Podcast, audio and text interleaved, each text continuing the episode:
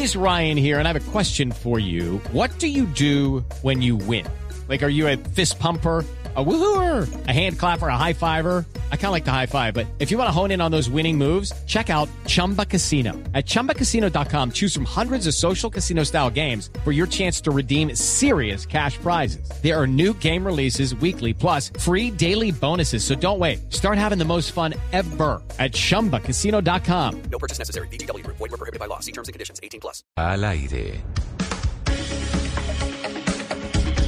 Son las 10 de la mañana, 49 minutos. Aquí seguimos al aire conectados con ustedes en Mañanas Blue. Les anunciaba yo que tenemos a la directora ejecutiva de ASEMI, el gremio de las EPS, la nueva directora de ASEMI. ¿Pero por qué? Porque ayer que en medio del temblor, cuando estábamos cubriendo el temblor que se dio en el centro del país, de hecho, mostrábamos cómo después de un evento o en medio de un evento en donde se discutían temas de salud, había salido a la calle porque se evacuó ese edificio en el norte de Bogotá el ministro Guillermo Alfonso Jaramillo y la ministra de Trabajo, en donde los que están conectados con nosotros a través de nuestro canal de YouTube van a poder ver el momento, el video en donde le estaban preguntando a la ministra y al eh, ministro Guillermo Alfonso Jaramillo de pues dónde estaban, cómo les había cogido el, eh, el temblor. Y oigan ustedes lo que dijo en su momento la ministra de Trabajo sobre el temblor y las reformas. No, que temblemos todos. Ahí estamos viendo las imágenes de la ministra de Trabajo hablando con el ministro de Salud cuando estaban bueno, ahí estábamos en medio de la transmisión cuando estábamos viendo las imágenes de los dos ministros y el ministro estaba también ayer en, en un evento, en un evento con eh, la CPS y se dijeron varias cosas y por eso quiero saludar hasta ahora a la directora ejecutiva de ASEMI, Ana María Vesga, que además es la primera hablamos la primera vez que hablamos con usted, doctora Ana María Vesga, porque usted acaba de llegar al cargo. Bienvenida y mil gracias por estar aquí en Mañanas Blue. Gracias a, la audiencia, así es, 15 días apenas al frente de la presidencia de ASEMI. Bueno, usted llega al cargo, pues usted es abogada de la Universidad de los Andes, también tiene una maestría en alta gerencia y liderazgo estratégico y trabajó en la Cámara de Industria Farmacéutica y en la Vicepresidencia de Salud de la ANDI. Llega a este cargo en un momento bastante complejo por cuenta, pues, eh, no, lo, no nos digamos mentiras, un poco de los enfrentamientos que están teniendo el sector de las EPS con el gobierno nacional. De hecho, ayer, doctora Vesga, corríjame usted si estoy en lo correcto o no, pues eh, en, un evento hubo una serie de, de intercambio de, mm, de, declaraciones entre las partes en donde hay tensión por cuenta del desembolso de dineros que tiene que hacer el Estado colombiano a las EPS. ¿Qué es lo que está pasando con ese punto? Y la plata que ustedes argumentan les debe el Estado colombiano a la CPS y es muy difícil funcionar si no les desembolsan esa plata y lo que dice el, eh, el gobierno nacional. Bueno, Camila, yo le diría que hay tensión porque no hemos logrado realmente avanzar en la conversación sobre la reforma a la salud y desde luego que eso mantiene la posición entre el gobierno y las diferentes CPS con cierta distancia, diálogo que por demás creemos que es necesario recuperar rápidamente, así lo planteamos en las reuniones que hemos tenido al día de hoy con el gobierno y que creemos que es la única manera, digamos, de, de, de poder realmente avanzar en la conversación puntual sobre reforma. A eso se le suma un tema coyuntural de, evidentemente, como usted lo dice, de flujo de recursos al sistema que de manera particular tiene que ver en este momento con dos conversaciones. Una, más de fondo, diríamos, sobre el presupuesto y la suficiencia de la UPC que está financiando todo el sistema de salud y que desde las diferentes orillas, no solamente los aseguradores en general, los actores del sistema, y no de ahora, sino de siempre, hemos insistido en que hay que hacer una revisión profunda, técnica, sobre los recursos de la salud y la suficiencia de esa cápita, y otra puntual, coyuntural, que tiene que ver con el pago de los presupuestos máximos, que son esos recursos con los cuales el Estado reconoce todo el portafolio de tecnologías no PBS y que puntualmente en los meses de julio y agosto no se han pagado. El gobierno ya nos avisó la semana pasada que se expediría en los próximos días una resolución para resolver el, el pago hasta el mes de octubre y tendríamos que ver también pues cómo cierra el año 2023 y cómo se proyectan esos presupuestos para el 24. Digamos que ahí está puntualmente la atención en este momento. Pero, doctora Vesga, para nosotros los usuarios, para el ciudadano de a pie, para el colombiano que tiene su EPS y a través de la empresa prestadora de salud, pues tramita sus servicios, que a ustedes se les demoren en pagar. Digamos como cuando usted nos dice no nos han desembolsado dos meses, ya nos dijo el gobierno que nos va a pagar en, los próximos días. ¿Eso qué efecto tiene sobre la atención directamente al, eh, al ciudadano? Pues las EPS seguimos entregando, eh, eh, prescribiendo las tecnologías, eh, asignando citas. Digamos que en la medida de lo posible y hasta donde se puede, las EPS procuran precisamente que ese trancón en los flujos no tenga una afectación real sobre el usuario, pero lo cierto es pues que esto es una cadena larga en donde el, el, trancón de flujos termina necesariamente afectando también la serenidad y la oportunidad en la atención a los usuarios. Lo que queremos prevenir es que eso suceda. Directora Ana María Vesga, con este panorama que usted nos dio, eh, el aumento insuficiente de la unidad de pago por capitación, el no pago de los llamados montos máximos, la parálisis, si es que yo creo que se puede llamar así, pues de la, de la discusión de la reforma a la salud, porque no se ha retomado eh, la discusión para segundo debate. ¿Usted cree, como eh, ya han dicho muchas personas del sector, que lo que el gobierno está haciendo es generar intencionalmente una crisis o agudizar la crisis en el sector salud para poder justificar eh, la reforma a la salud que está tramitando, que le apunta, como hemos explicado, a que la salud sea eh, casi 100% pública y a sacar las EPS del mercado? Yo no creo, Claudia, y no, y no quiero creer que sea así. Creo más bien que, quizá eh, nos ha faltado encontrarnos desde las diferentes posturas y avanzar en un diálogo más constructivo. Yo creo que el interés del gobierno y del sector privado y de todos los actores que estamos en el sector es precisamente pues los avances del sistema. Lo que sí es cierto es que si estamos eh, con la conversación de la reforma, como usted bien lo dice, suspendida y si adicionalmente pues no se toman las medidas alrededor de los temas de financiamiento, pues entramos en, en una especie de parálisis que empieza realmente a afectar a los usuarios y a la prestación cotidiana a las personas. Entonces, eh, no creo, creo que hay, hay, tenemos que encontrar la forma de dialogar, tenemos posiciones diferentes, tenemos visiones distintas, eso no quiere decir que no haya eh, opciones de, de encontrar realmente un camino alrededor de esta conversación. Usted ha sido franca en que esto termina por afectar a, los pacientes, ya lo ha dicho dos veces. Eh, y si bien nos ha explicado que las CPS e están tratando de hacer lo que puedan para que esto no sea así, pues también tienen que tomar medidas, ¿no? Porque si una EPS pues no está recibiendo eh, los dineros, pues no puede autorizar unos exámenes, no puede autorizar unas atenciones, no puede hacer unos giros a los hospitales. Eh, o sea, ustedes mismos están como cubriendo por para la eventualidad de lo que venga. Em, ¿Qué están haciendo y qué, cuál es el, digamos, qué responsabilidad reconocen ustedes en esa afectación a los pacientes por cuenta de, pues, de este panorama que están teniendo que enfrentar? Pues mire, yo creo que hay una realidad y es que em, pues pasamos de, de, la pandemia a este momento pospandemia en donde también hay un comportamiento, digamos, lo inusual de demanda de servicios que hemos tenido que afrontar. Adicionalmente, la misma incertidumbre de la conversación sobre la reforma eh, ha generado que los usuarios vayan más a los servicios de salud. Desde luego, cuando usted siente que puede estar bajo amenaza la prestación que usted recibe habitualmente de su EPS, entonces busca más servicios. Entonces, eh, sí hemos tenido, eh, digamos que aumentar la capacidad de atención de cara a que, a que los usuarios mantengan sus atenciones en, en debida forma y lo que estamos pidiendo es eh, que, la, que la conversación sobre la reforma a la salud no estanque las discusiones estratégicas del sistema para permitir que este avance.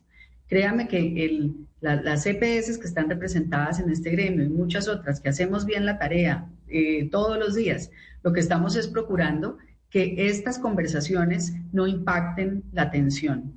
Eh, y, cuando uno ve, digamos en términos, y yo creo que poniendo en contexto un poco la conversación que hubo ayer con el Superintendente Nacional de Salud y el mismo ministro, yo creo que hay que poner como las cosas en su real contexto. Desde luego los sistemas no son perfectos, los usuarios no siempre tienen ninguno, y no solamente en el sistema de salud, los sistemas tienen fallas, pero cuando uno va a ver eso en, digamos, en términos de proporción, yo creo que no hay que perder de vista que este, este es un sistema que... Eh, produce 2.5 millones de atenciones en un día, que genera una tutela por cada 5.000 servicios. No quiere decir que esa tutela no sea importante o que ese paciente desatendido no sea importante. Es vital y esencial para el sistema. Pero veamos las cosas también en proporción. Entonces, hay un nivel de satisfacción que yo creo que es positivo de los usuarios. Tenemos todavía que trabajar en que ese nivel de satisfacción sea superior, pero, pero creo que estamos muy concentrados en, en, esa, en esa proporción menor y no estamos viendo realmente como diríamos, el bosque completo para ver realmente el nivel de, satisfacción y de, y de buen servicio que presta el servicio a todo el sistema a todos los colombianos. Doctora Vesga, usted como nueva representante de las EPS, del gremio eh, de las empresas prestadoras de salud, en el marco de esta reforma que está tramitando el gobierno nacional, sobre esa reunión que tuvieron ayer con el ministro, en donde también estuvo la superintendencia y donde hubo una conversación, digamos, fuerte entre las partes, ¿Usted siente que o sienten en el gremio que con el doctor Guillermo Alfonso Jaramillo, nuevo ministro de Salud, que reemplazó a la doctora Carolina Corcho, esa conversación que no ha podido ser más fluida, va a poderlo ser, a pesar de que ayer se evidenció que, pues, por ahora no. Pero tienen eh, la, ¿cree usted que, eso sí va a cambiar? No, yo tengo, tengo plena confianza en que así será. Nosotros eh, más allá, digamos, de, la reunión de ayer que estuvo temblorosa en todos los, en todos los sentidos. Eh, hemos tenido reuniones con el ministro, con el superintendente, con el director de la ADRES. Ellos reconocen eh, la importancia de este actor que somos las EPS. Nosotros hemos expresado también nuestra voluntad de, de, dialogar distinto. Creo que siempre hay oportunidades de dialogar distinto. Estoy segura de que vamos a a poder acercar nuestras posiciones en beneficio del país. Pero, doctora Vesga, entiendo la, el ánimo conciliatorio, pero acá hay un problema muy grave de precios. Si uno le pone un poco eh, eh, la cara al tema, ustedes están operando con precios atrasados y entiendo yo que la institución que se encarga de actualizar el UPC, de hablar de esas cosas, es la Comisión de Costos y Tarifas, pues que preside el Ministerio de Salud. Y yo tengo información, esto no es público, pero eh, tengo información certera de que la primera vez que se reunió esa comisión en el 2023 fue el 2 de agosto de este año. Es decir, ocho meses tardó en reunirse esa comisión. ¿Tenía usted noticia de eso? Sí, señor. ¿Y, qué opina de eso, de, que la comisión haya tardado ocho meses para reunirse? Pues es precisamente la invitación que estamos haciendo al gobierno, por eso le decía yo al inicio, hay un tema estructural de financiamiento que pasa por esa comisión, desde luego. Es una conversación que ya tuvimos también con el Ministerio de Hacienda y que además es una obligación de ley. Digamos que el, en, en, el sistema de aseguramiento que... Hello, it is Ryan, and we could all use an extra bright spot in our day, couldn't we? Just to make up for things like sitting in traffic, doing the dishes, counting your steps, you know, all the mundane stuff. That is why I'm such a big fan of Chumba Casino. Chumba Casino has all your favorite social casino style games that you can play for free anytime, anywhere with daily bonuses. That should brighten your day a little. Actually, a lot. So sign up now at chumbacasino.com. That's chumbacasino.com. No purchase necessary. BGW. Void were prohibited by law. See terms and conditions 18 plus. Existe en este país cuando se fija la prima, cuando se fija el plan de beneficios eh, que recoge, digamos, el concepto de aseguramiento, pues hay que asegurar que la prima es suficiente, que el dinero que se entrega a las EPS para administrar la, la gestión en salud de la población es suficiente. Y si eso no se hace, digamos, hay dos componentes. Si la, si la metodología de cálculo nos lleva a una UPC insuficiente. Pero si adicionalmente el mecanismo no tiene una forma de actualizarse de forma dinámica al gasto en salud que cambia y cambia y cambia todo el tiempo, porque esto no es una foto estática, pues presentamos problemas insuficiencia como el que estamos teniendo. No, el diagnóstico es claro, pero lo que le entiendo es que entonces la comisión le dijeron a usted que se va a reunir prontamente y eso se va a actualizar, o no es como tan... No, no, no, no, eso no, eso no nos lo han dicho. Nosotros ah, hemos hecho la invitación a que se haga eh, esa, esa revisión profunda, pero esa confirmación no la tenemos. Ah, bueno. Ah, eh, directora Vesga, hay una preocupación que, que, pues, que hemos ido discutiendo durante esta semana y es el cierre de varias unidades pediátricas, eh, tanto de urgencias como, como camas normales, pues como camas de atención. Y le quiero preguntar eh, si ustedes han contemplado algún recurso o qué forma hay de proteger estas camas pediátricas o estas unidades de urgencias para que en medio de esta discusión tan importante que está teniendo el país no se sigan cerrando. Y para Ana Cristina, antes de la respuesta de la doctora Vesga, me parece importante que sobre esa pregunta suya, ella tenga la posibilidad de oír. Mire, doctora Vesga, lo que nos dijo ayer el doctor Mauricio Guerrero Román, presidente de la Sociedad Colombiana de Pediatría, que habló en estos micrófonos sobre eso que le está preguntando Ana Cristina, que obviamente nos preocupó, nos preocupó mucho. Escúchelo usted antes de que, nos pueda dar una respuesta.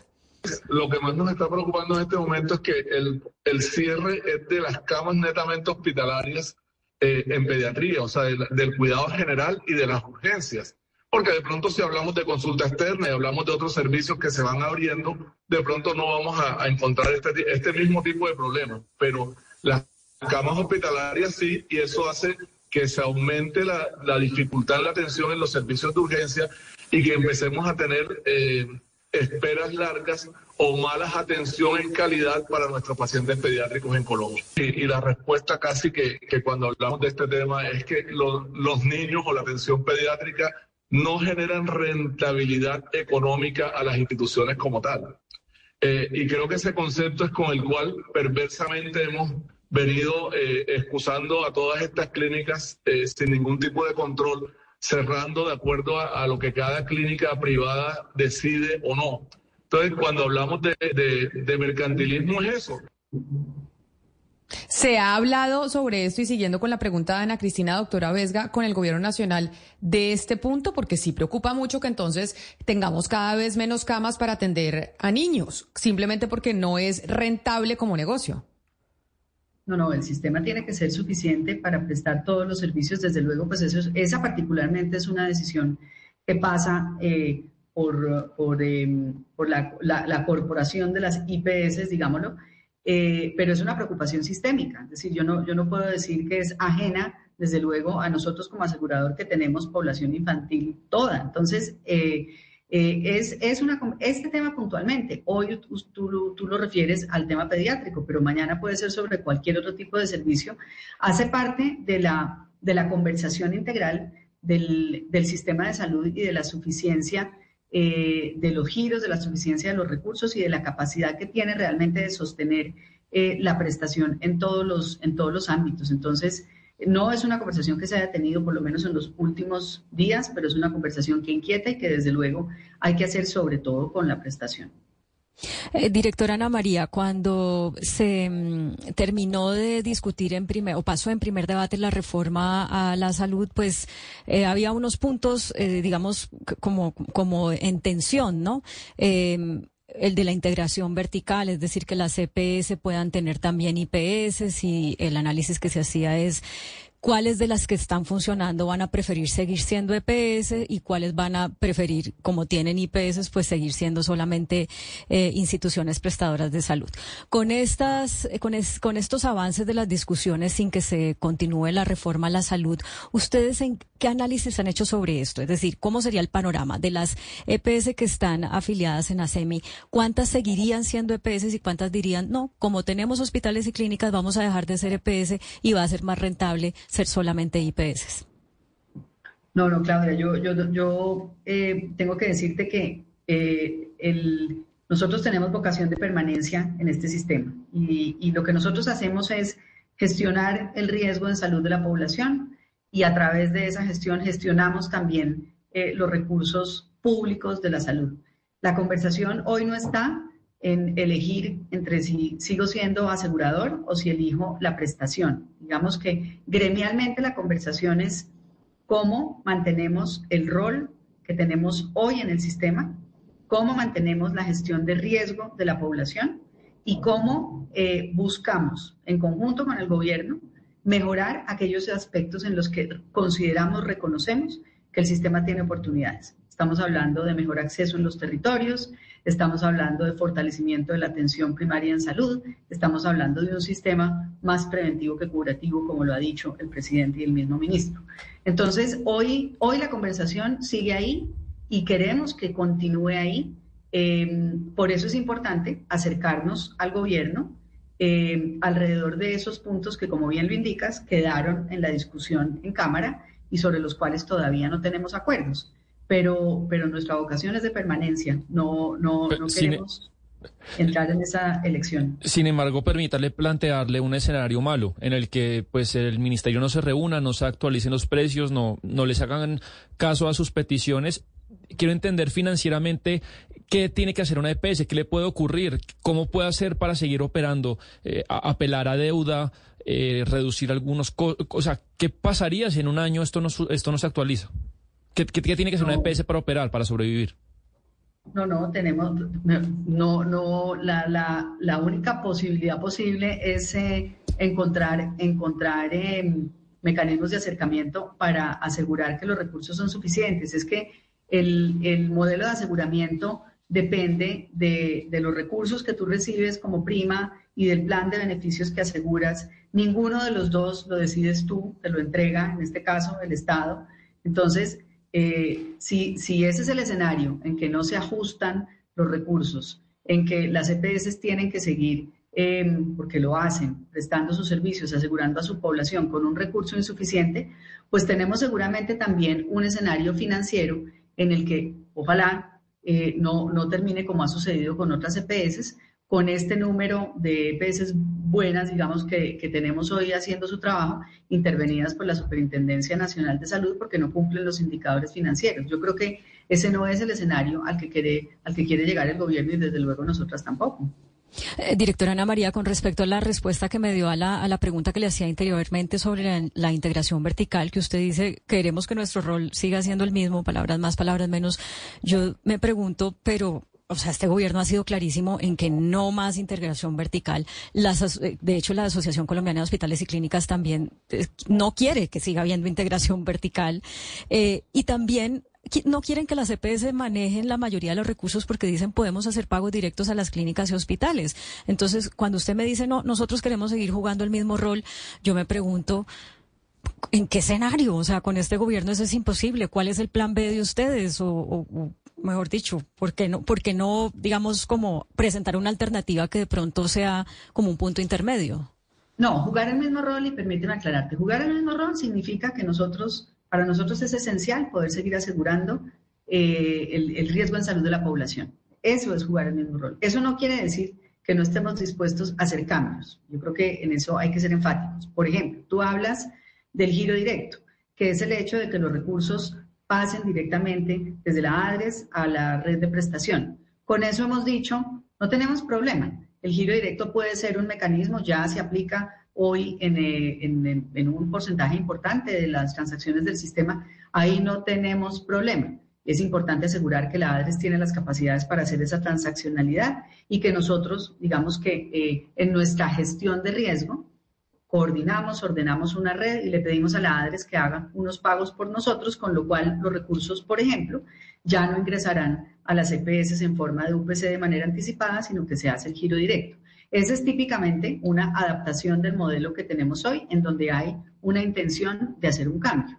Tú hablas de la integración vertical. Sobre la integración vertical, sí, realmente hay, como gremio, defendemos las virtudes de la integración vertical en lo que refiere a la celeridad, a la mayor capacidad de atención de los usuarios y a que finalmente ha sido esa integración vertical la que ha permitido, entre otras cosas, una gran oferta eh, de prestación que tiene en la buena parte o la mayoría del territorio eh, el país, gracias precisamente a esas inversiones en IPS. Lo que también hemos dicho es, está perfecto, tenemos que jugar con reglas claras. La red de prestación propia tiene que tener las mismas condiciones de contratación, de pago, tarifarias, eh, que tiene el resto de la red. Estamos eh, dispuestos, dispuestos no, digamos, esa ha sido siempre la posición del gremio alrededor de, de ese punto. Entonces, evidentemente hay temas en donde todavía hay, hay distancias. Eh, la contratación de la red, por ejemplo, es un punto que, que ha sido álgido.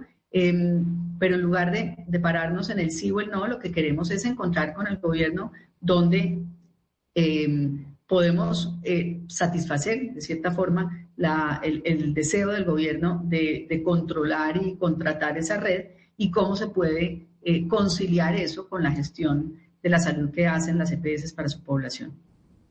Pues es la doctora Ana María Vesga, la nueva directora ejecutiva de ASEMI, quien nos parecía muy importante tener en estos micrófonos, sobre todo porque durante toda la semana hemos hablado del sistema de salud. Sabemos que es una conversación y un debate que seguirá vigente y que del cual seguiremos participando porque está la reforma a la salud tramitándose en el Congreso de la República y pues este es quizá uno de los puntos más importantes para todos los colombianos y es el sistema de salud. Por eso, por eso doctora Vesga, mil gracias, bienvenida siempre a estos micrófonos y pues eh, mucha suerte en este cargo, que yo creo que... Eh, eso sí, solo una mujer aceptaría el cargo de directora ejecutiva de ASEMI en un momento como este. Gracias por estar con nosotros. Gracias a ustedes, gracias y claro que estamos en contacto. Un saludo especial. Y es que ya me están diciendo aquí los oyentes a través de nuestro canal de YouTube que no señora y a través de nuestra, nuestra línea de WhatsApp 301-764-4108. With the Lucky Land slots, you can get lucky just about anywhere. This is your captain speaking. Uh, we've got clear runway and the weather's fine, but we're just going to circle up here a while and uh, get lucky. No, no, nothing like that. It's just these cash prizes add up quick. So I suggest you sit back, keep your tray table upright, and start getting lucky. Play for free at LuckyLandSlots.com. Are you feeling lucky? No purchase necessary. Void where prohibited by law. 18 plus terms and conditions apply. See website for details.